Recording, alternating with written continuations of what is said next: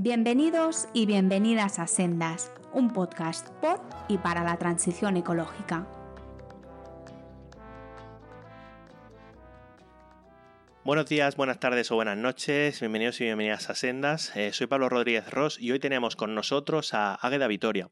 Eh, Águeda es marinera de pesca y ha trabajado principalmente en barcas de arrastre, aunque ahora mismo, desde hace poco, es marinera en una piscifactoría. Eh, de vez en cuando colabora en diferentes medios de comunicación, seguramente hayáis leído algo, algo o escuchado algo de lo que ha, de lo que ha hecho eh, y habla sobre cosas relacionadas con el sector primario, principalmente la pesca y la ganadería, pero también de medio ambiente. Eh, según ella, o ella dice, afirma que le encanta observar cómo nos relacionamos con el entorno desde la contemplación a lo extractivo y todo el lado cultural de esa relación de los humanos con lo que nos rodea, especialmente con los animales. Hola Águeda, ¿qué tal? Hola, buenas tardes. Bueno, pues bienvenida. A mí me hace un montón de ilusión eh, tener a una marinera aquí. Eh, pues bueno, como oceanógrafo, al fin y al cabo, eh, todo aquello que tiene que ver con el mar me, me interesa, me interesa muchísimo. Y ya hemos tocado aquí a, varias veces el temas marinos, siempre suelen surgir, o sea que es un tema bastante recurrente. Y lo primero que te quería preguntar para, para mucha gente, ¿no?, que nos esté escuchando, que a lo mejor son un, muchos, bueno, urbanitas de estos que, que no conocen mucho el sector primario, pues que nos cuentes un poco, así a grandes rasgos o como te apetezca, eh, ¿cómo es la pesca hoy en día? ¿Cómo es la pesca hoy en día? Bueno, pues eh, yo puedo hablar de lo que conozco más, ¿no?, que es la, la pesca de litoral de la zona del Mediterráneo, que tiene sus particularidades y sus diferencias con lo que pueda ser, por ejemplo, eh, la pesca de altura que realizan muchos barcos gallegos. El Mediterráneo tiene sus características y la flota del Mediterráneo también, ¿no? Y normalmente, eh, salvo contadísimas, contadísimas excepciones, pues es una flota que trabaja en el día, la que va y vuelve a casa en el mismo día en, en el que empieza la actividad, no, no realiza mareas largas de, de varias semanas o incluso de, de varios meses. Eso aquí pues no, no existe, solamente en el caso de, de las nanseras, de, de las, las barcas de, de nansas que van a por la Quisquilla, que sí que se mueven por todo el Mediterráneo, hasta Malta, Egipto, pero ya digo, son contadísimas. Lo que es la flota, es una flota de, de litoral. Y ¿cómo es hoy en día la situación de esa flota? Pues bueno, pues, eh, pues en crisis permanente, con un futuro bastante poco esperanzador, eh, cada vez hay, hay menos gente que quiera dedicarse a la actividad. Al mismo tiempo se mantiene esa imagen de, de postal, de, de barquito pequeñito, con un señor o con dos, la imagen en el puerto de... De las, de, sobre todo mujeres remendando, pero en general es, o sea, la, la pesca aquí hoy en día es, pues, es, es un sector condenado a desaparecer si, si no se hace nada, con todavía muchas cosas y, y muchas, y muchas, como te diría, eh, la, la imagen. Entonces, has hablado de los urbanitas, ¿cómo, se, cómo pueden imaginarse la pesca, ¿no? Pues, eh, pues probablemente todos los tópicos que imaginen sobre ella eh, en gran parte se, se siguen cumpliendo y quizás sea ese uno de... de los problemas que tiene el sector, pero en general eso diría que es, que es un sector eh, abocado a, a la desaparición si no empieza a realizar cambios serios y, y de raíz. Y cuando digo a la desaparición no hablo de una desaparición lejana en el tiempo, sino sobre todo para determinados segmentos de flota estamos hablando de, de que en pocos años uh, mucha parte de esa flota se va a pique. Has mencionado una cosa muy interesante y muy relacionada con lo que, es, lo que se dijo hace, hace un par de episodios, que tú no lo habrás escuchado porque cuando estamos grabando esto ese episodio no ha salido todavía, no ha salido. ¿Vale? Pero hablé con, con, con Alba Guión, que es una investigadora de Galicia y ha hecho su doctorado eh, trabajando en la gobernanza de, del Percebe, como digo yo, mm. trabajando con, con maris, marisqueo tradicional y cómo...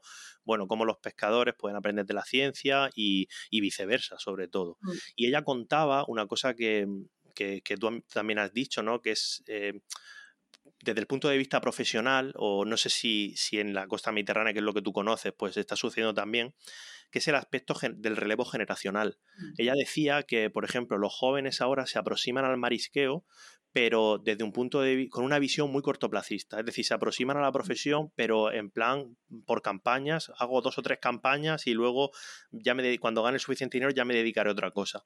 No lo ven como una profesión a, a medio o largo plazo, es decir, ella decía que muy pocos jóvenes, por no decir nadie, se, se introducían en la, en, en la pesca, concretamente en el marisqueo de allí, con una visión de, oye, me voy a dedicar a esto eh, toda mi vida, ¿vale? Y no sé si, si tú, por ejemplo, bueno, tu experiencia o lo que tú has visto, si está pasando lo mismo o, o no. Sí, con, con diferencias, como te decía, porque cada zona tiene sus particularidades y, y allí, por ejemplo, en el Percebe, en una, en una campaña pueden ganar mucho dinero.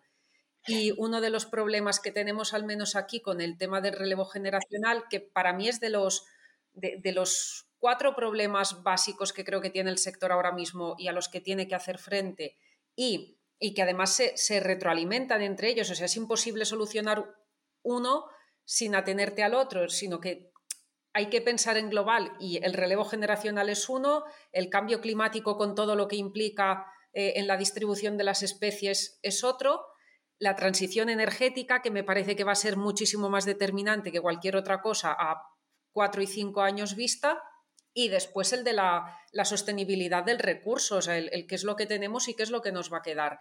Pero en el caso del relevo generacional, eh, tú, tú es eso, tú has dicho lo del Percebe, las campañas, aquí es que ni siquiera es una opción cortoplacista, porque es que ya no se gana dinero en el mar, que esto es una cosa que antes pasaba, ¿no? Antes por lo menos podías eh, suplir la falta de, de vocación, la dureza del trabajo con un buen sueldo. Esto ya no ocurre. O sea, es, es muy puntual cuando ocurre, pero en, en cosas como, por ejemplo, el arrastre, un marinero de arrastre gana ahora muchísimo menos de lo que ganaba hace un año por el, por, por el precio del gasoil y, y muchísimo menos de lo que ganaba hace diez años. Entonces, eh, esa idea de cortoplacista que tú decías, ¿no? De dedicarse al mar durante un tiempo, hacer dinero y luego dedicarse a otra cosa, aquí es que ni, ni siquiera tenemos eso. Entonces, ¿qué es lo que está pasando? Que no, no hay gente para trabajar en el mar. Yo te podría decir mis nóminas de eh, las últimas semanas que he estado embarcada en el arrastre y a la gente le cuesta mucho de creer que esto sea perfectamente legal y funcione así, pero porque es que es realmente lamentable, pero nosotros cobramos a la parte que se dice. Los marineros de pesca, hay barcos que sí que pagan un sueldo fijo, que en el caso de un marinero pues podría estar sobre unos mil quinientos euros, es una cosa así media. Eh, un marinero que trabaja de lunes a viernes de un poco antes de las cinco de la mañana hasta las seis de la tarde, cinco de la tarde, dependiendo de la hora a la que entres a la lonja y dependiendo de si ha pasado algo durante el día y te tienes que quedar más tiempo, pero sea como sea, jornadas de más de doce horas. mil quinientos euros al mes fijos o, a, o si se paga a la parte, pues eh, el pago es según las capturas. Entonces, eh, esto te lleva a diferencias de, de incluso mil euros de sueldo de un mes a otro. O sea, un mes puedes ganar setecientos, el otro ganas mil seiscientos y nunca sabes a qué atenerte o puedes incluso ganar menos de setecientos. Yo he cobrado treinta y cuatro euros en nómina una semana trabajando todos los días. Es, el, es lo mínimo que he llegado a cobrar, pero también podría no haber cobrado nada. Entonces, es muy difícil eh, que alguien piense en dedicarse a esto o, o hacer de esto su proyecto de vida, a menos que o, o que tengas las espaldas muy cubiertas o que no tengas absolutamente nada a lo que hacer frente, ¿no? Pero ese, ya digo, es el, el problema del relevo generacional que decías, es, es de los más importantes y no se puede suplir tampoco con, con pasión, porque yo en mi caso, yo no vengo de una familia marinera, o sea, no, vengo de no tener ninguna relación directa con el mar, y me metí ahí porque era lo que más me gustaba, lo que, pues eso, pues lo que quería hacer. Pero he acabado trabajando en una piscifactoría. Yo sé que me voy a volver a una barca de arrastre eh, pronto porque es que es lo que me gusta, pero es que no puedes estar dos meses ganando quinientos euros al mes. No se puede, o sea, no, no puedes hacer, no, no se puede aguantar así, ¿no? Entonces es eso, no todo es pasión. También hace falta, pues eso, unas condiciones de trabajo dignas, unos sueldos no ya dignos, o sea, es que suficientes. Y en la piscifactoría, como supongo que la producción sí que en cierto modo se puede, se puede regular más, o sea, no es tan estocástica, tan aleatoria como puede ser, sí. eh, bueno, ir a pescar, que, que como tú dices, pues una semana puedes pescar más, menos, lo que pesques valga más, valga menos, que depende sí. de la temporada. En las piscifactorías, por ejemplo, el tema, el tema salarial, ¿es más estable al menos? Es estable, pero no es mucho mejor. O sea, es, es estable en el sentido de que, de que también, es, tam, también su producción es más estable, ¿no? Sabes lo que, sabes lo que tienes, sabes a cuánto lo vas a vender, cada pescado que vengas va a pesar exactamente lo mismo uno que otro, entonces no, no tiene nada que ver. De hecho, para mí, aunque sea en el mar, eh, es un trabajo que tiene muy poco que ver con, con la pesca y con lo que es el mundo de la pesca, no solo por, por cómo es el trabajo en sí, también por cómo es la comercialización, por todo, ¿no? No, o sea, es, es otro mundo aparte. Tampoco es que los sueldos estén muchísimo mejor, pero bueno, yo creo que en general en todo el sector marítimo, eh, exceptuando algunas cosillas y quizá en pesca, en pesca de altura, sí que se sigue pagando mejor y es, es el único reclamo que tienen, el, el del sueldo, pero en general se ha devaluado mucho lo que es el trabajo, ya te digo, del sector marítimo en general, de, de los buzos profesionales, o sea, profesiones por las que antes se cobraba bien y la gente vivía bien y que ven que cada vez van a peor los sueldos. El sueldo va peor, pero ni la peligrosidad, ni, ni las horas que exceden en mucho lo que sería una jornada laboral normal, eso sigue igual o, o incluso a más. Y has comentado uno de los cuatro, de los cuatro grandes problemas, ¿no? Uno de ellos era el tema de la transición energética o de la crisis energética.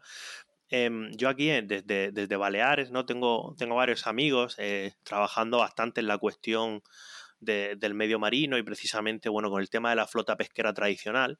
Mm. Y una de las cosas que se están planteando ahora aquí es eh, hacer una renovación de los motores de la flota tradicional por motores eléctricos, porque eh, esto mucha gente lo estará escuchando. Yo la primera vez que lo escuché me quedé un poco como, bueno, me pareció una cosa como súper tecno-optimista, en plan, guau, pero esto eh, valdrá una pasta, no sé qué. Y luego esta gente, te digo, como te digo, amigos míos que trabajan en esta cuestión, eh, estimaron los costes y es que al final para una administración pública eh, no era casi nada. O sea, era un poco como, no sé, estamos hablando de uno o dos millones de euros renovar bien todos los motores eléctricos de toda la flota tradicional. Y al final dices, bueno, pues no sé.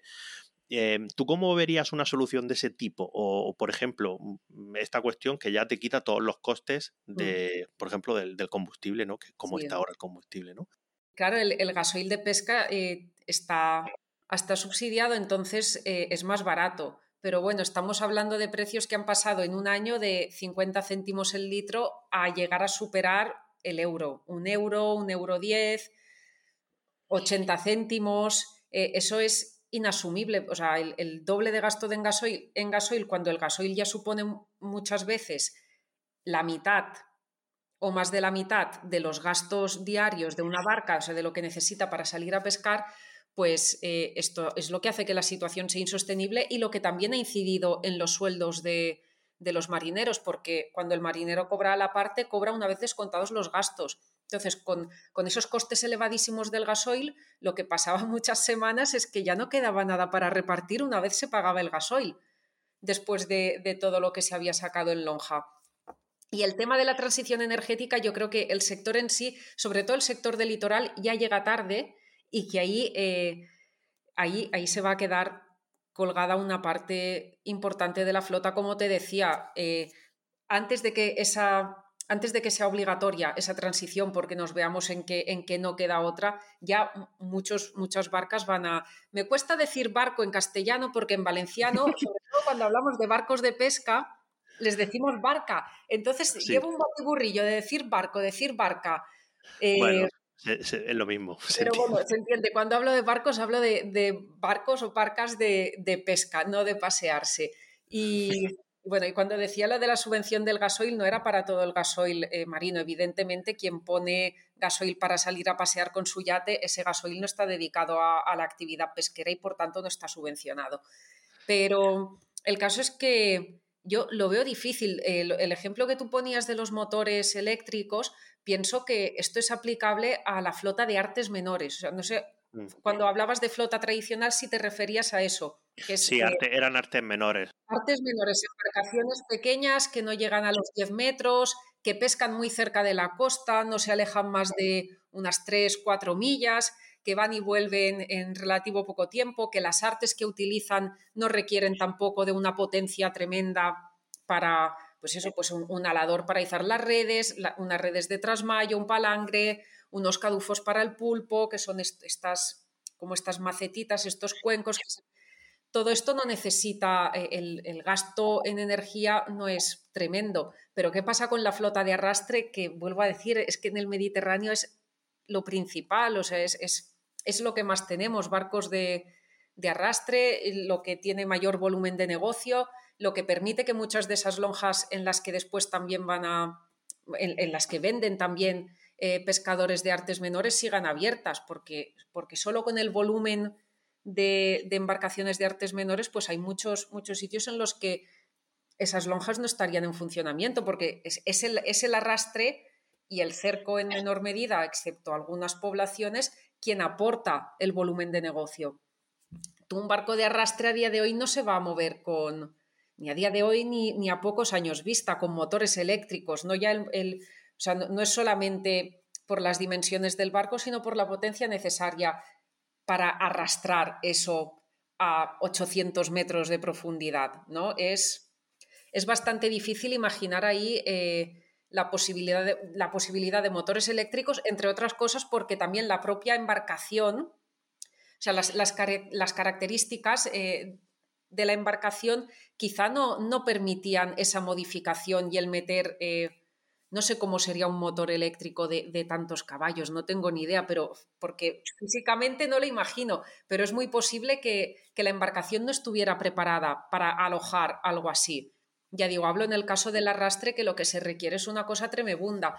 Y mirar hacia las alternativas al, al gasoil que ya se están utilizando en, en otros ámbitos del sector marítimo, como pueda ser el de transportes, en pesca es impensable simplemente por los costes. Una empresa pesquera familiar que tiene una barca o dos en el puerto de Xàbia, de Calp, de Valencia, no puede hacer frente a lo que puede hacer frente una naviera como Balearia para mover su ferry con hidrógeno. O sea, es, es imposible.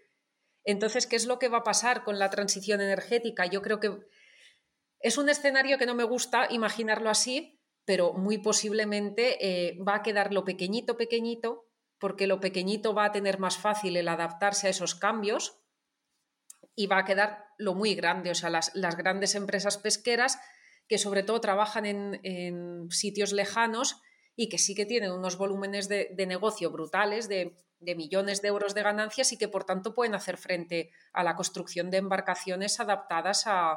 a esos cambios que vendrán que no sé cuáles van a ser. Entonces tú el futuro de, del, del sector pesquero, al menos bueno, en este escenario que estás planteando, lo ves un poco como que el eslabón medio, por decirlo de alguna manera, es el que se verá más afectado, ¿no? Sí, y no me gusta verlo así porque, porque yo, yo he aprendido del mar y he aprendido de la pesca en barcos de arrastre y es lo que me gusta. Digo me gusta eh, entrecomillando ese... ese me gusta, ¿no? Porque tengo muy claro también cuáles son las, las consecuencias de ese tipo de pesca y, y, y sus deficiencias en materia ambiental y, y todo lo que conlleva, ¿no? Entonces, ya digo, es un me gusta que, que nadie lo malinterprete, pero es donde yo he crecido como marinera. Entonces, pues no puedo evitar que me dé mucha pena, ¿no? Y que me cause mucha tristeza imaginar un futuro en el que eso desaparece. Pero es que Eh, una cosa es lo que yo quisiera y otra cosa es lo que, lo que creo que va a venir y son cosas muy diferentes. Entonces, eh, si intento imaginarme la pesca, no ya a cinco años vista, que creo que van a ser a cinco años vista el panorama es horroroso, sino digamos en veinte años, ¿no? Que, que espero ser una persona todavía trabajando en el mar. Sí, a ver, estoy echando cuentas, por edad debería serlo. Eh, entonces, pues yo imagino una vuelta a lo pequeño, que quien haya sobrevivido pues, pues pueda dedicarse a ello con embarcaciones chiquitinas, con otros sistemas de propulsión. Imagino también, o me gustaría imaginar, eh, un desarrollo mayor de la acuicultura, pero no de la acuicultura industrial, Eh, de cría de peces que, que vemos ahora y que en el caso de la costa valenciana está es, es que es que bueno es, es que toda la costa está llena de, de jaulas para cría de, de dorada, de lubina y de corvina, sino una acuicultura mucho más pues, de moluscos, eh, de, un desarrollo mayor de, de lo que es la, la, el cultivo de algas, ¿sabes? Buscar alternativas a alternativas a, a, a esa fuente de, de proteínas y de alimento que es el mar y que antes íbamos a buscar más lejos y que ahora tendremos que buscar o que cultivar más cerca. Y esto es lo que veo, ¿no? Como, como cosas más pequeñas, como algo de, algo de innovación que es necesaria porque está visto que las cosas como nos han ido hasta ahora pues han ido bien durante un tiempo, pero, pero ya no funcionan.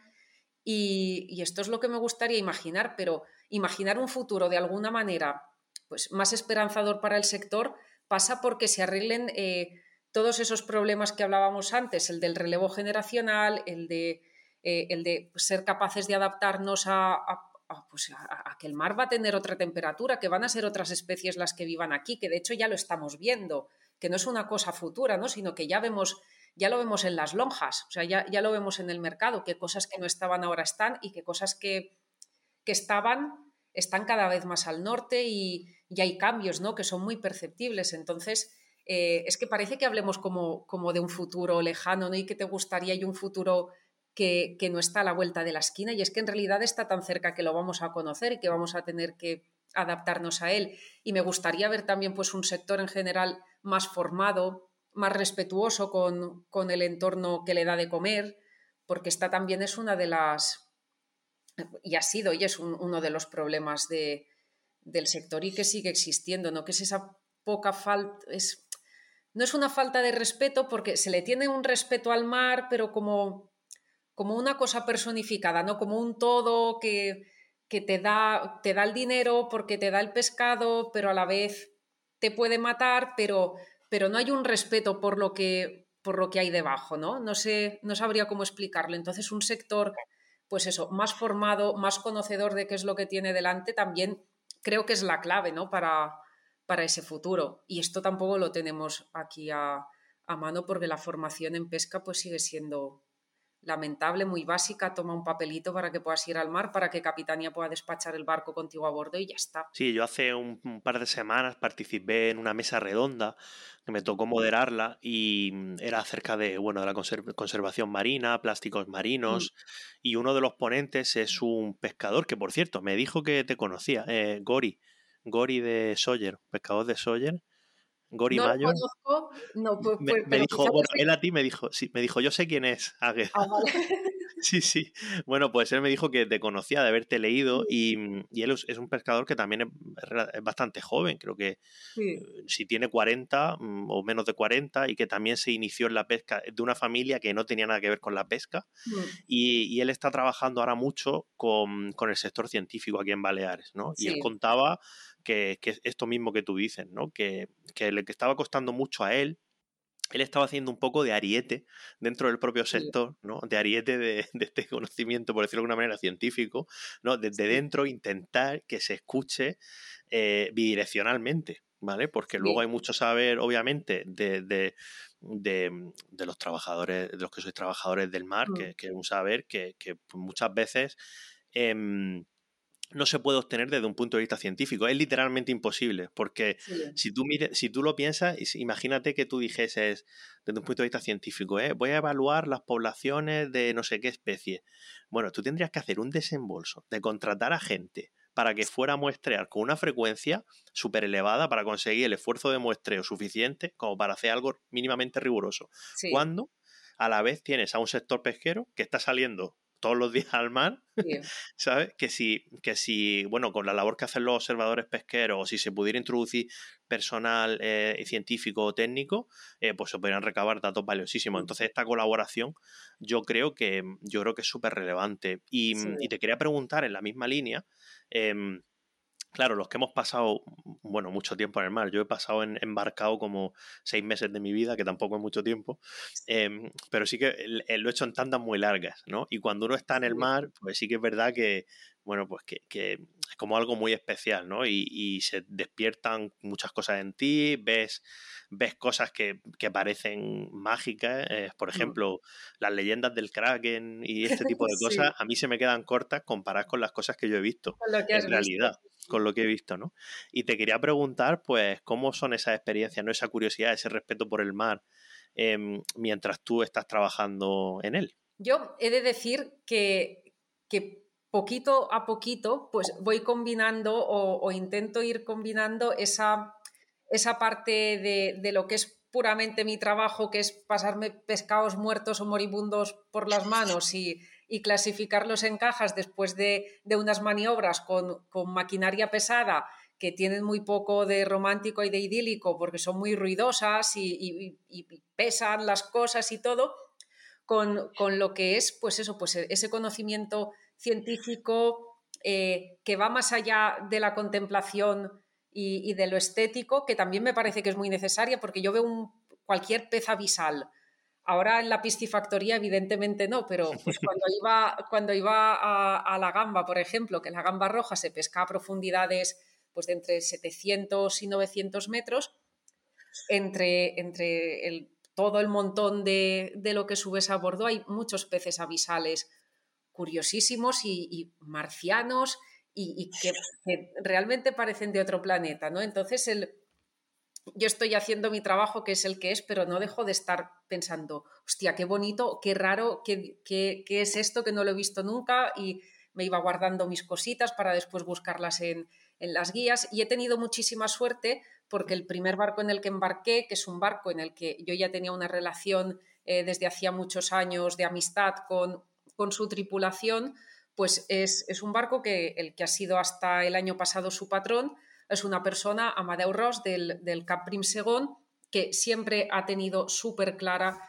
eh, esa necesidad de colaboración entre la ciencia y el sector, no ya para cosas que nos atañen al propio sector, o sea, no, no ya simplemente porque, porque necesitamos saber cómo está el stock de una determinada especie para... para saber nosotros cómo proceder en beneficio propio, sino por, o sea, por, por cualquier bicho que, que en realidad tampoco tenía nada que ver con nosotros, pero que estaba ahí y que, y que nosotros teníamos acceso a él, ¿no? Y él, eh, Amadeu, ha colaborado siempre pues, con, con un montón de asociaciones, universidades, eh, pero para lo que sea, que hace falta un, no sé, un Somniosus rostratus, este, un, el tiburón este... que vive allí abajo, que, que hay poquísimos especímenes para estudio, pues si salía uno enseguida a guardarlo, esto se tiene que guardar y llamamos a no sé quién y viene a por él y, y a mí esto se me, ha, se me ha contagiado muchísimo, no es que se me haya contagiado, es que yo no entiendo el, el realizar mi trabajo sin esa, sin esa vertiente, ¿no? Porque eh, posiblemente mi, mi posición en el mar cada día a tu, a tu trabajo como oceanógrafo puede aportar mucho. Y, y tu trabajo como oceanógrafo puede aportar un montón a, a mi actividad.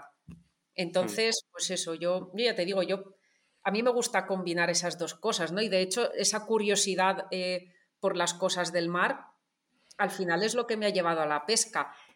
Quizá, a veces lo pienso también, ¿no? Digo, pues, pues podría haber elegido otro camino que no fuera precisamente el... Es que matar es una palabra muy fea, pero, pero es que al final, claro, la pesca es, no deja de ser eso, una actividad extractiva eh, en la cual tú quitas unas cosas que estaban ahí, ¿no? No sé si hubiera habido una manera mejor de, de conocer todo eso eh, que no implicara ese impacto sobre ello, ¿no? Porque es, es un poco de, pues eso, de tener esa pasión y, y ese gustarte tanto una cosa que en realidad estás... destrozando, ¿no? Con un fin que al final es alimentar a la gente, que, que es producir alimentos, pero a mí me crea contradicciones, pero bueno, pues voy, voy encontrando ahí un poco al, el cómo quitarme la culpa de un lado y suplirla por otro, o, o no sé, tampoco me gusta hablar en términos de, de culpa y de, bueno, ya que hacemos esto mal, mal entre comillas, ya digo, eh, o sea, ya, ya que realizamos esta actividad con este impacto tan brutal sobre el medio, pues vamos a compensarlo de otra manera. No me gusta hablar así en términos de, de compensación, pero, pero no sé, es, es ir un poco, un poco viviendo entre, entre esas contradicciones que todos tenemos. Hay un libro de David Vann que se llama Acuario, que es una historia que no tiene nada que ver con el mar, pero sí que hay, hay peces y hay un señor y, y una niña, ¿no? Y entonces hay un momento que la niña están en, en un acuario y, y se van encontrando allí varios días y la niña le dice... le dice algo al señor de los peces y, y él le pregunta si, si le gustan los peces, ¿no? Si se los come, y la niña dice, no, es que me gustan demasiado como, como para comérmelos. Y a mí me pasa un poquito esto, pero al mismo tiempo no he encontrado una manera mejor de acercarme al mar que no sea trabajando en la pesca, ¿no? Porque al final tienes una dimensión brutal de, de lo que es. Posiblemente un oceanógrafo o, o una persona que, que estudia el mar tenga una visión, pues, todavía muchísimo más amplia, ¿no? Pero es que a mí no me gusta estudiar, entonces, eh, siendo, siendo esto, pues, eh, no pudiendo aspirar a, a mucho más que, que estar ahí, pues, ensuciándome las manos, pues era la manera, la, la mejor manera, ¿no? Y la, la más completa de acercarme al mar. No, y es, es muy curioso, yo que te sigo desde hace mucho tiempo en redes, cuando vas, eh, por ejemplo, poniendo fotos eh, de, de estos peces abisales o, sí. o, y sobre todo me gusta eh, cuando pones, bueno, cuando te comes directamente eh, o sea, algunos peces que mucha gente no sabe ni, sí. que se pueden, ni que se pueden comer y que seguramente no los hayan visto a lo mejor nunca eh, sí. en las pescaderías, ¿no? Y esto, mm, me, me ha, me ha, me, hilando con esto, me ha resultado curioso Eh, que establecías el eh, hablando de la acuicultura, ¿no? Comentabas que, que claro, en la acuicultura, pues en vez de estar cultivando eh, dorada, lubina, corvina, pues también intentas cultivar otro tipo de cosas y buscar otra manera de consumir recursos marinos, sí. o recursos marinos de otro tipo, ¿no? Y me parece que es una cosa bastante análoga a lo que ha pasado tradicionalmente en la pesca con los descartes, con la, sí. cantidad de, ¿no? de, de, de, de vida marina, que por cierto, o sea, oficialmente se llaman recursos vivos marinos, eh, que ya te dejan claro vivos, que es gracioso porque vivos no están, pero bueno, vivos estaban no vivos, ¿no? Pues la extracción de recursos vivos marinos, ¿no? Como a veces lo que son las especies de interés comercial se, son las que se... La, a veces no, casi siempre son las que se cogen y luego se descartan un montón de especies que son, sí. totalmente comestibles, ¿no? Y yo creo que aquí hay una el problema, tanto en la, en la acuicultura, que se está viendo ahora, como tradicionalmente se ha visto en la pesca, es un problema de la capacidad que tiene el mercado, el marketing, o, o como quieras llamarlo, de eh, dirigir nuestro consumo Eh, y que no seamos capaces de, de concebir, pues, que nos podemos, aunque esté feo decirlo así, pero a mí también tampoco me pasa nada, eh, comernos otras formas de vida. Nos podemos comer, bien. Muchas formas de vida, ¿no? Y hay, bueno, eso te hablo a lo mejor en España porque, o sea, luego te, va, te vas a otros estados eh, que literalmente, bien. Se lo comen todo, ¿no? Todo. O yo cuando estuve en la Polinesia trabajando, bueno, en la Polinesia eh, me fui un día a pescar con, con un polinesio. Eh, fue una experiencia maravillosa y el polinesio, vamos, todo lo que salía del agua, el polinesio se lo, o sea, se sabía, sí, sí. que se lo comían todo, ¿no? Entonces, no sé cómo ves tú esto. ¿Tú crees que esto se puede cambiar? El, el concienciar a la gente para, oye, que hay más recursos en el mar y nos podemos alimentar también de ellos. ¿O crees que es una batalla perdida y que con la acuicultura va a pasar lo mismo que ha pasado tradicionalmente con, con la pesca? Yo creo que es una batalla perdida por un lado, porque al final quien manda y quien dirige eh, aquello que consumimos, eh, pues, pues es quien es, ¿no? Y, y son quienes son. Y nosotros tenemos ahí muy poco poder de acción, porque eh, podemos, podemos hacer un esfuerzo por difundir esas otras especies menos comerciales, que también te digo una cosa, o sea, a veces tenemos los descartes ahí como que, bueno, es que hay un montón de peces que se tiran. Eh, sí, pero hay cosas que se tiran porque son incomibles. O sea, hay cosas que no te las puedes comer porque están malas, porque no saben bien. Que quizá habría que buscar un aprovechamiento para eso una vez, o sea, ya, ya está muerto, ¿no? Esto, a mí esto me sabe fatal. Me gustaba mucho ir a, a la gamba roja más que cuando he ido en embarcaciones que van más a tierra, que van al pescado, porque en la gamba roja el descarte es muy, muy poquito. Es, es muy poquito lo que coges que no tenga venta, no, o que no tenga venta o que no puedas aprovechar tú, porque si cuentas además lo que puedes aprovechar tú, lo que te puedes quedar para ti para comer, es poquísimo el descarte. Entonces eso, eso me gustaba mucho porque a mí me, me, me, me quita el sueño el, el que lo que hago tiene, tiene ese impacto y, y el ver que se lanzan tantos animales muertos al mar otra vez. Pero bueno, hay cosas que no se comen porque no se pueden comer, porque no se las comería nadie. Entonces tampoco hay que hacer ahí mucha apología del descarte, porque el descarte se descarta muchas veces por algo. Y después, aparte, eh, no depende, o sea, no, no depende solo de, de hacer ese trabajo de, de revalorización de las especies, sino que al final la distribución es la que es. ¿De qué sirve que yo diga que hay una especie de raya que llamamos capucho, que es la raya picuda, que, que, es, que no es, es una especie que la llevas a la lonja y ni por cincuenta céntimos te la compran, cuando se están llevando otras especies de raya que tampoco es que tengan mucho más chichi. Este mm. tiene un poco menos, pero bueno, eh, mm.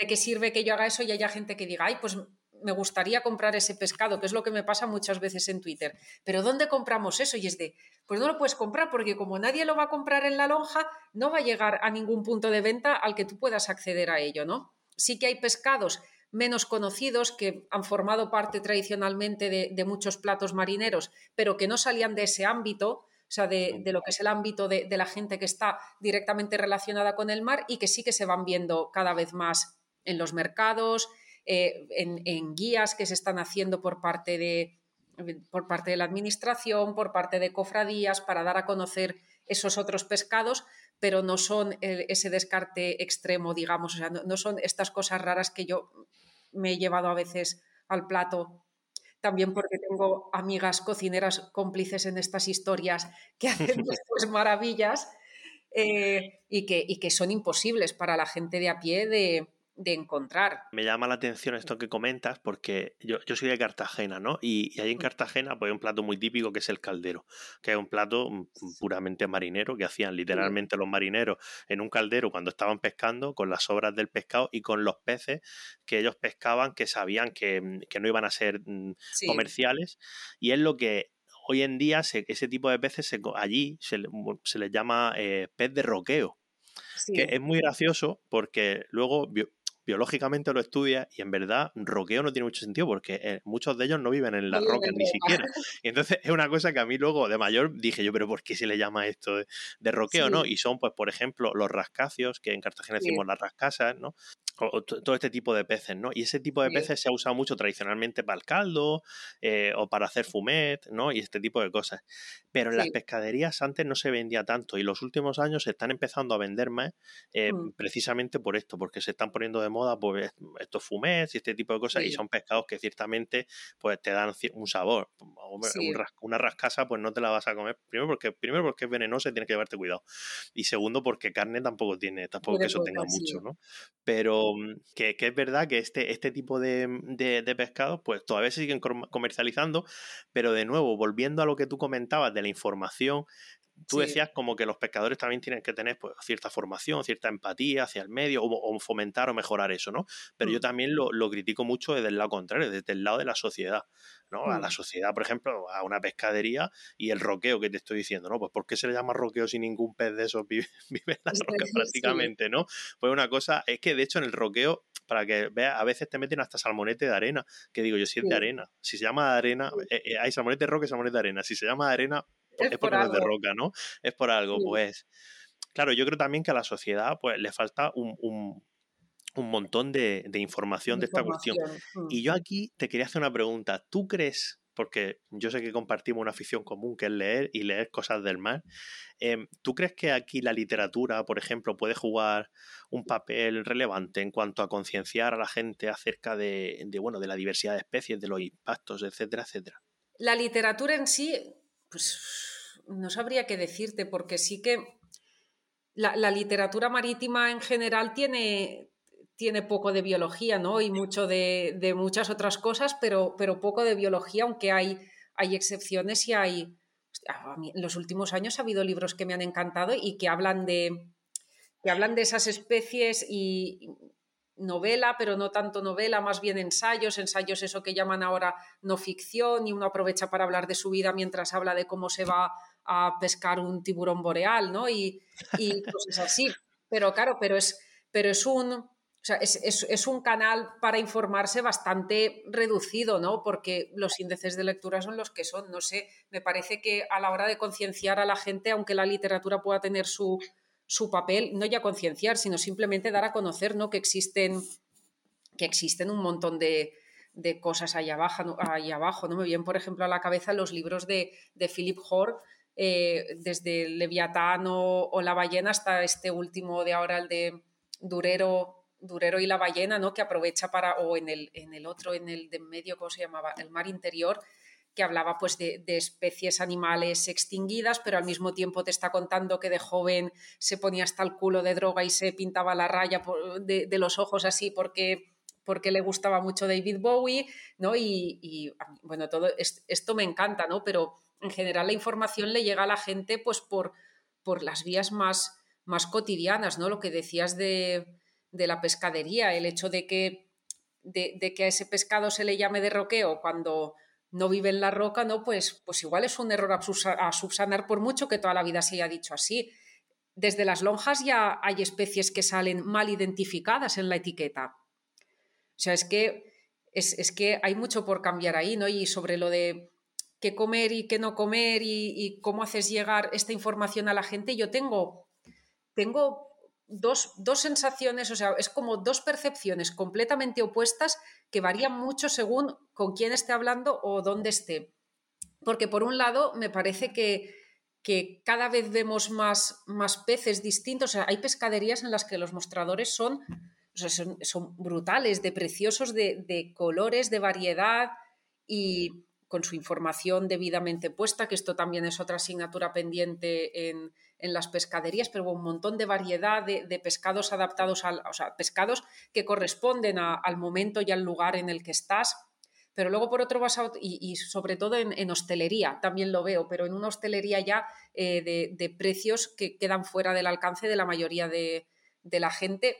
Ves cada vez más diversidad de, de pescados, ves cocineros que se atreven a hacer preparaciones con especies pues que, que no han estado ahí, no han estado presentes en la alta cocina nunca, pero después, y digo, esto es bueno, pues bueno, por un lado no me parece bueno que el pescado sea un producto cada vez más caro y más difícil de, quede cada vez más fuera del acceso de la mayor parte de la gente, y esto es lo que está pasando, pero luego vas a otras pescaderías y entonces ves cuatro bichos y todos son de acuicultura y el resto, pues, eh, al resto todos son de acuicultura, pero no son, eh, no son de lonjas, no ya digo de, de cerca de donde estás, sino simplemente de, de, vamos a decir, península ibérica, ¿no? Sino que estamos hablando de cosas que vienen de, del Pacífico o de vete a saber dónde. Entonces tengo esas dos percepciones, ¿no? Por un lado, como que parece que cada vez más hay... Pues desde las, desde, ya digo, desde la administración, desde las cofradías, desde cualquier entidad dedicada a trabajar en estos temas, más información para la gente sobre, sobre pescado, sobre cómo cocinarlo, cómo aprovecharlo al máximo, qué cosas deberíamos no comer y por qué. Pero luego, por otro lado, veo que la, la tendencia es a, a, la, a la acuicultura industrial y, y a... y al pescado congelado que viene de, de lejos, pescado por flotas extranjeras, vete a saber en qué condiciones, ¿no? Y tengo esas dos percepciones ahí como, como enfrentándose. Esto no tiene nada que ver con la literatura, pero es que como, lo, como estábamos hablando antes de esto, me ha venido... Sí. Me ha venido a la no, cabeza. Pero, pero tiene, tiene. No, no, pero es súper interesante. De hecho, un, un, un caso que para mí es de los más flagrantes que hay y que yo descubrí ya de bastante mayor es el tema de los cefalópodos. O sea, cuando tú sí. vas a comprar calamares, eh, bueno, es que el calamar es, que es, es prácticamente imposible, es que es imposible prácticamente que sea de aquí. O sea, pero sí. cuando digo aquí, digo península ibérica, vale, Mediterráneo occidental, sí, sí. llamemos, ¿no? O sea, es que es casi imposible. Y, y ya tengo yo como una pequeña obsesión, como un pequeño tic, que siempre que voy a comprar, siempre me cojo los calamares y voy mirando eh, ¿De, dónde? De, de, de dónde viene. Y es una cosa eh, alucinante, es una cosa, pero loquísima. O sea, pero que pueden, vienen literalmente de cualquier sitio. Y hablando con un, con un compañero de, del Instituto de Ciencias del Mar, Eh, que él es experto en cefalópodos, de hecho en Twitter lo podéis buscar como cefa-falópodo, eh, sí. y él, y él, y él es, le gustan mucho los cefalópodos, además los pesca y se los come él mismo, o sea, le, le, lo estudia, lo abre, le, le, sí. y lo identifica y luego se los come. Y, y, él, y, y un día hicimos un taller conjunto y me dijo, oye, compra... Eh, compra para el taller unos cefalópodos. Y yo fui y compré dos calamares y me dijo, y él es súper inter... a ver, de... me acuerdo que decía, ay, a ver de dónde vienen esta vez, ¿no? Sí, sí, y entonces, y pasó una cosa curiosa que es como que él decía que venían de un sitio y él identificó la especie y me decía, es raro porque esta especie no, no está en ese sitio. O sea, ni siquiera, y, y sí. claro, un experto que te está diciendo, esta especie es esta, y, pero, sí. pero claro, esta especie aquí no habita. Ahí no eh, hay. Y, entonces, ¿qué ha pasado aquí? ¿No? Sí, sí. Y es un poco, un poco tremendo, ¿no? Y ahora, bueno, por, por cambiar un poco de tema, eh, me gustaría, para ir acabando, preguntarte una cosa, eh, y ya que lo expliques tú. Eh, como, como comentaba al principio, pues a ti te interesa pues, mucho la relación del ser humano con, con el medio, no solo con el medio marino, sino también con el terrestre, ¿no? Y, y hay una anécdota o una vinculación tuya con la naturaleza, pues más allá del mar, que es que te conocen como la chica de los lobos. y así puedes explicar un poco eh, por qué se te conoce como la chica de los lobos. Bueno, yo ahora la verdad es que en redes sociales ya no explico casi nada de esto porque es un, un tema que lo tengo abandonado, no abandonado sino aparcado porque, porque la vida es que no da para más, ¿no? Pero yo, durante varios años, eh, bueno, a mí me entró mucha curiosidad por saber, porque había leído que era lo que había ocurrido con la desaparición del lobo en otras zonas, en Cataluña, en, en zonas de Castilla en la que ya no estaba, en Murcia, además en Murcia con la, la anécdota, el, el rollo aquel del lobo... ¿El rey lobo o no? No, no, no. No va por ahí. El, el deitanus, que era como una subespecie que Ángel Cabrera en su día dijo que había una subespecie que habitaba en Murcia y en Almería, todas estas cosas. El lobo, murcia, el lobo murciano. Sí, sí, además hay, es que no te puedo decir ahora en qué instituto es, pero había, dos, había un, un cachorro y un ejemplar adulto disecado, te puedo mandar la foto porque es un horror. También, entre mis aficiones, lo de las... las... Sí, sí, es que lo buscas en la Wikipedia. Eh, mientras lo decía, Canis lupus deitanus, sí, el lobo ibérico levantino. Sí, sí. Es una posible subespecie eh, de no lobo europeo no reconocida oficialmente, descrita. Oye, pero tiene su entrada en la Wikipedia, ¿eh? Sí, sí. Pertenecía, eh, lo único ejemplar es que pertene- ah, lo hizo en base a unos ejemplares que, que estaban en el zoológico de Murcia, claro, que ya sabéis cómo estaban o qué malformaciones mor- morfológicas podían sí, tener sí. de estar en el, en, el, ¿no? en el zoo, que a lo mejor las interpretó como eh, sí, signos sí. de, de ser una subespecie, ¿no?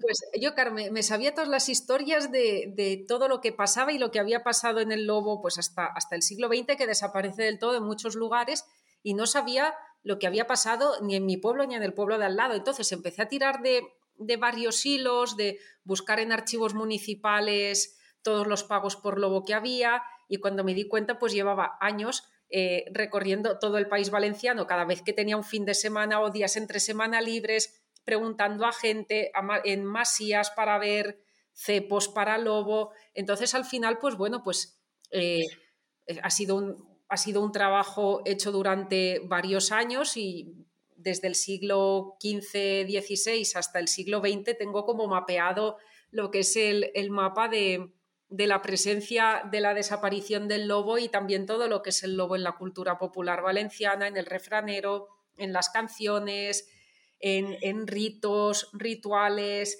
oraciones para proteger el ganado, de todo lo que te puedas imaginar y más. Y, pero bueno, es eso, es, es un trabajo que, que algún día pues espero retomar y, y que vea la luz de alguna manera, pero es que no me da la vida.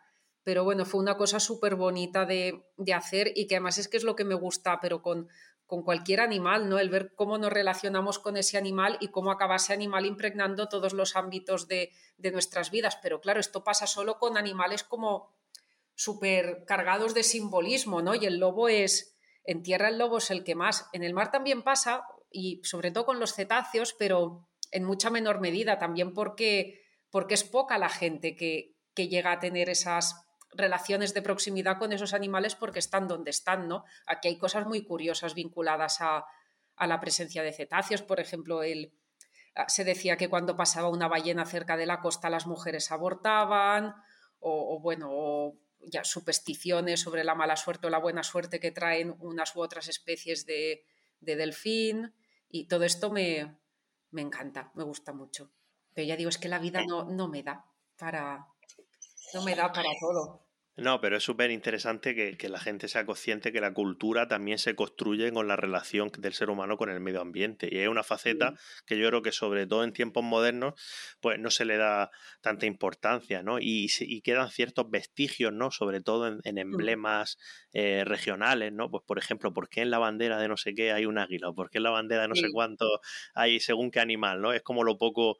lo poco que, no, porque en Madrid está el oso y el madroño, el pues, seguramente, pues seguramente porque antes allí pues habría osos, ¿no? Igual que hay sí. madroños, ¿no? Y, y el lobo, por ejemplo, a mí sí que me consta que en la región de Murcia, sobre todo en la zona del campo de Cartagena mm. y las sierras de por ahí, eh, como que hasta principios del siglo veinte todavía había presencia, y finales del diecinueve era bastante abundante.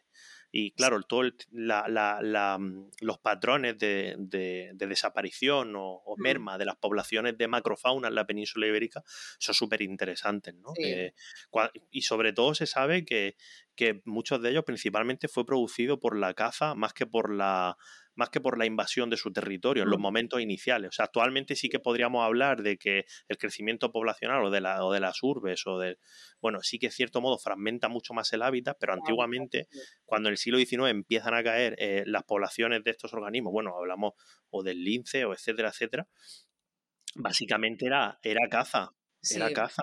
De hecho, había hay registros en la región de Murcia del lobo que yo leí hace tiempo que, que, que bueno, había registros de cuánto le habían pagado a la gente por cazar tantos sí. lobos. Pues no sé quién ha traído hoy veinte, pues por veinte le pagamos tanto. Sí. Y era una cosa, era una sí, cosa sí. tremenda. Esta, esta documentación es la que yo he ido buscando a lo largo de los años en los ayuntamientos, porque eran los ayuntamientos quienes pagaban, y es lo que me ha permitido mapear esa... esa presencia, en qué momentos desaparece, porque claro, era una especie por la que se pagaba, pero bueno, pero lo de ver los archivos, no, no ya de la junta, de las juntas de extinción de alimañas, que son ya eh, de, de bien entrado el siglo veinte, sino incluso anteriores, eh, ver los archivos referentes a los gastos, por ejemplo, en, en estricnina, que era lo que se usaba para...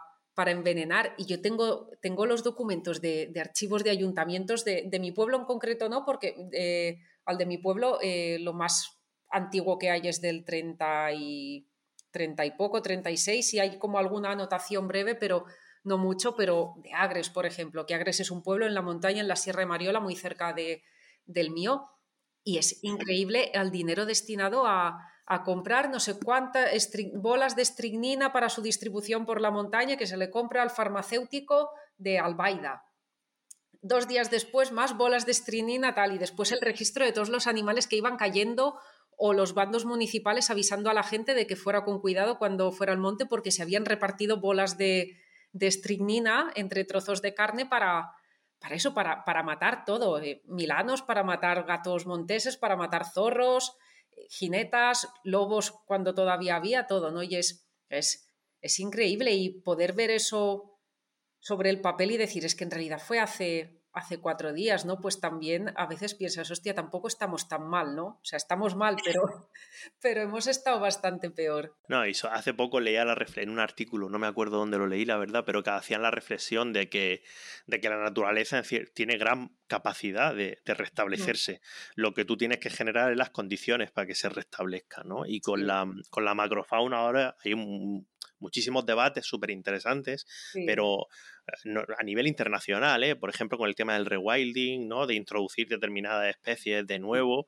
Y, y claro, yo muchas veces dudo mucho de, de que la sociedad esté en cierto modo... Eh, preparada para volver a convivir con según qué especies, porque desgraciadamente vivimos casos que suceden frecuentemente de avistamientos. Bueno, yo por ejemplo vivía en Barcelona y yo me acuerdo cada vez que un jabalí bajaba del Tibidabo y bueno, bajaba del Tibidabo, bajaba del Tibidabo y, y en alguna de las urbanizaciones, claro, porque la gente se construye una casa de lujo, bueno, voy a hablar un poco, voy a ser un poco franco, ¿no? Pero la gente se construye una casa de lujo en la cima de un monte y, sí. y vaya por Dios, hay jabalí, ¿no? ¿Sabes? Qué sorpresa, ¿no? Entonces, y bueno, yo me acuerdo las que se liaban, ¿no? Es que los jabalíes están siendo un problema porque no sé qué. Claro, yo pienso, madre mía, ¿y eso qué son jabalís? Sí, eh, si, si jabalíes, si fueran eh, lobos...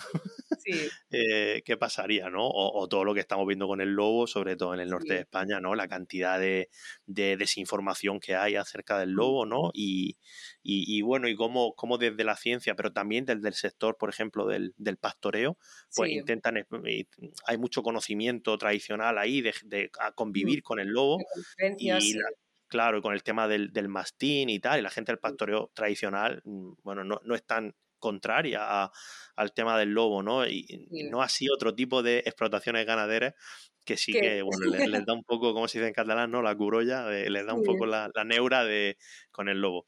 Pero tú mira, por ejemplo, también en, en el mar, aquí en, en la zona en, en la que yo vivo, que es Xàbia, ¿sabes dónde queda Xàbia? Más o menos sí, en sí. la costa. Xàbia, Denia, toda esta zona es una zona de paso de, de rorcuales todos los años, de, de rorcual común.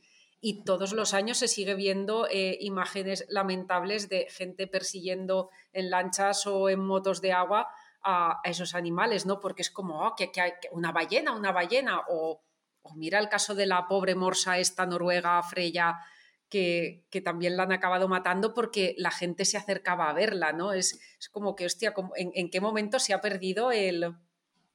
el norte, vamos, porque, porque otra cosa, ¿en qué momento ha, ha sucedido, ¿no? Que, vale que ha sido un proceso paulatino y...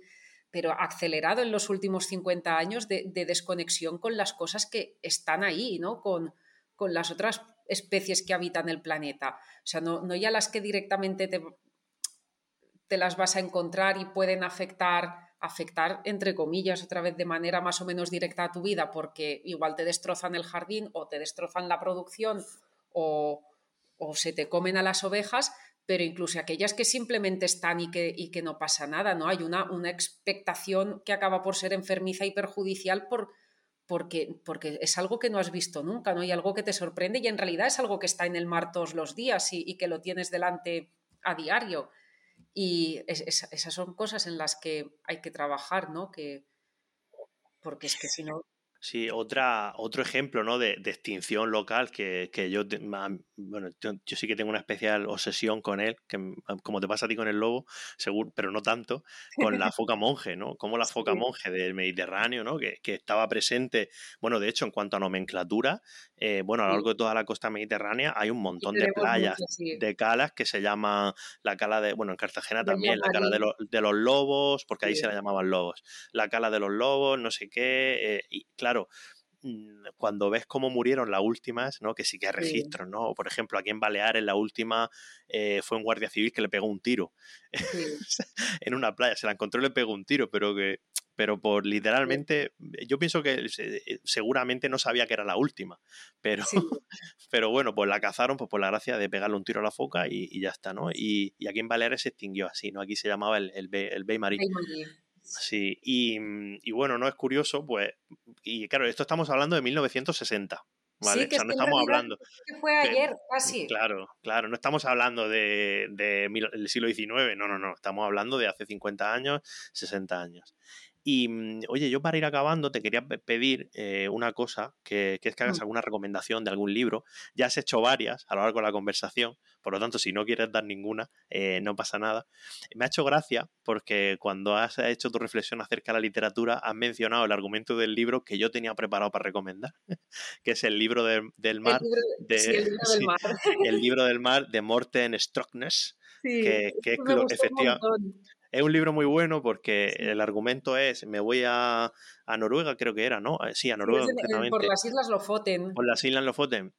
A pescar un tiburón eh, boreal y tú te piensas que el libro va a estar lleno de épica, de él pescando el tiburón, cómo se pesca, bueno, y al final básicamente pues te cuenta cómo es vivir por allí, qué es lo que hacía durante el día a día, bueno, hoy hemos salido con el barco, no hemos tenido suerte, pero luego te mete veinte páginas de, yo qué sé, de cosas que no tienen nada que ver, ¿no? Y, y bueno, y al final pues sí que, al final, no hago spoilers, ¿no? Pero sí que al final el tema del tiburón tiene un papel, un papel relevante, ¿no? Así que yo recomiendo eso y no sé si sí. tú ¿Tienes alguna recomendación más? Mira, de libros, si hablamos solamente de libros sobre el mar que haya leído, eh, que haya leído últimamente y que tengan así el mar muy presente.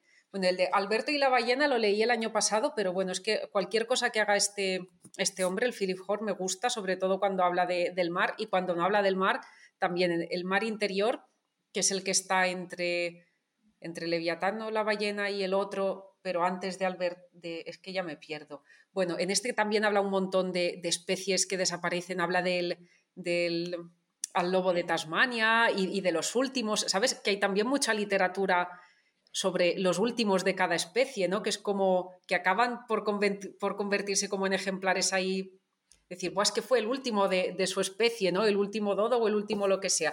Pues recomendaría cualquiera de Philip Hoare, porque además el señor tiene una manera de contar su relación con el mar que, que es preciosa, ¿no? Él va a nadar a menudo al mar cuando está a oscuras y, y también seguidlo en Twitter porque, porque además es un señor que, que físicamente también me, me inspira mucha ternura cuando sale con su, así delgadito, con su parca amarilla, ¿sabes? Si me lo imagino nadando en invierno en aguas ahí en el mar del norte y me, me inspira ternura el hombre.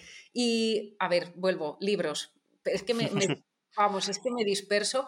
Me gustó muchísimo y, y, de hecho, por redes lo he recomendado más de una vez, porque es que, sobre todo por el lenguaje que tiene, que, que se lo llegué a preguntar al autor, digo, pero este, este, ¿tienes alguna relación con el mar? Porque me parece súper... me parecía como que realmente estaba dentro de la cabeza de muchos hombres a los que yo he podido conocer trabajando, ¿no? En la manera de expresarse, en, en el conocer qué es realmente el trabajo en el mar. Y el libro es eh, El mar indemostrable, de Ce Santiago. Eh, ¿La editorial es La Navaja Suiza?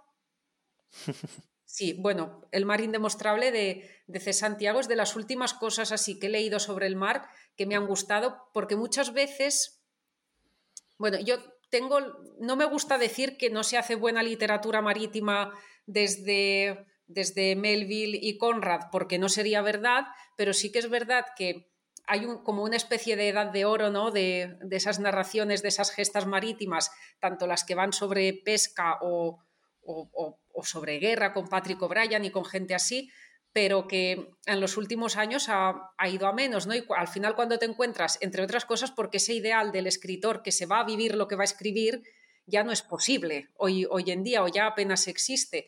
Entonces yo muchas veces, cuando leo a otros escribir sobre el mar desde la ficción, Eh, me parece todo como muy impostado, ¿no? Y a, y a veces me pongo a sacar defectos en plan, ¿pero qué dice que esto de palangre si esto de palangre no es? ¿Pero cómo habla de...? ¿Sabes? Si es... Y, y no mola tampoco, pero de vez en cuando encuentras cosas que dices, buah, es que cómo ha recogido lo que es de verdad eh, trabajar en el mar, ¿no? Y con el libro este de Ce Santiago me, me pasó eso y, y me encantó, y por eso esta es mi, mi recomendación. Pues muchísimas gracias. Y ya la última cosa, eh, que le digas a la gente que nos ha escuchado, pues dónde te pueden encontrar o seguir tu actividad. Pues ahora mismo en Twitter, tenía Instagram, pero me lo quité, y el Twitter tengo de vez en cuando accesos de... de me lo voy a quitar también, pero, pero al final siempre vuelvo, porque es que si no me da la sensación de que ya bastante ajena al mundo estoy, ¿sabes? Como para encima quitarme el Twitter. Entonces en, en Twitter soy Águedamush, acaba eme u ese hache, Eh, y, y allí me pueden, me pueden encontrar. Y después, si no, pues si, si pasean por el puerto de Xàbia, también es más que probable que, que muchas tardes me encuentren allí, aunque ya no esté embarcada en una barca de allí, y la última barca en la que estuve fue en Castellón, pero bueno, pero vivo aquí y, y la verdad es que me sigo paseando por el puerto pues a menudo, porque es, es que es como que es mi casa, ¿no? Y me subo a los barcos y digo hola, y porque es lo que me gusta de, de verdad. Pues muchísimas gracias por haber echado este rato aquí con nosotros, y esperemos que no sea la última vez. Venga, muchísimas gracias a ti. Chao. Adiós. Ya puedes escuchar Sendas en las principales plataformas de podcast, y no olvides seguirnos en arroba sendaspodcast en Twitter e Instagram.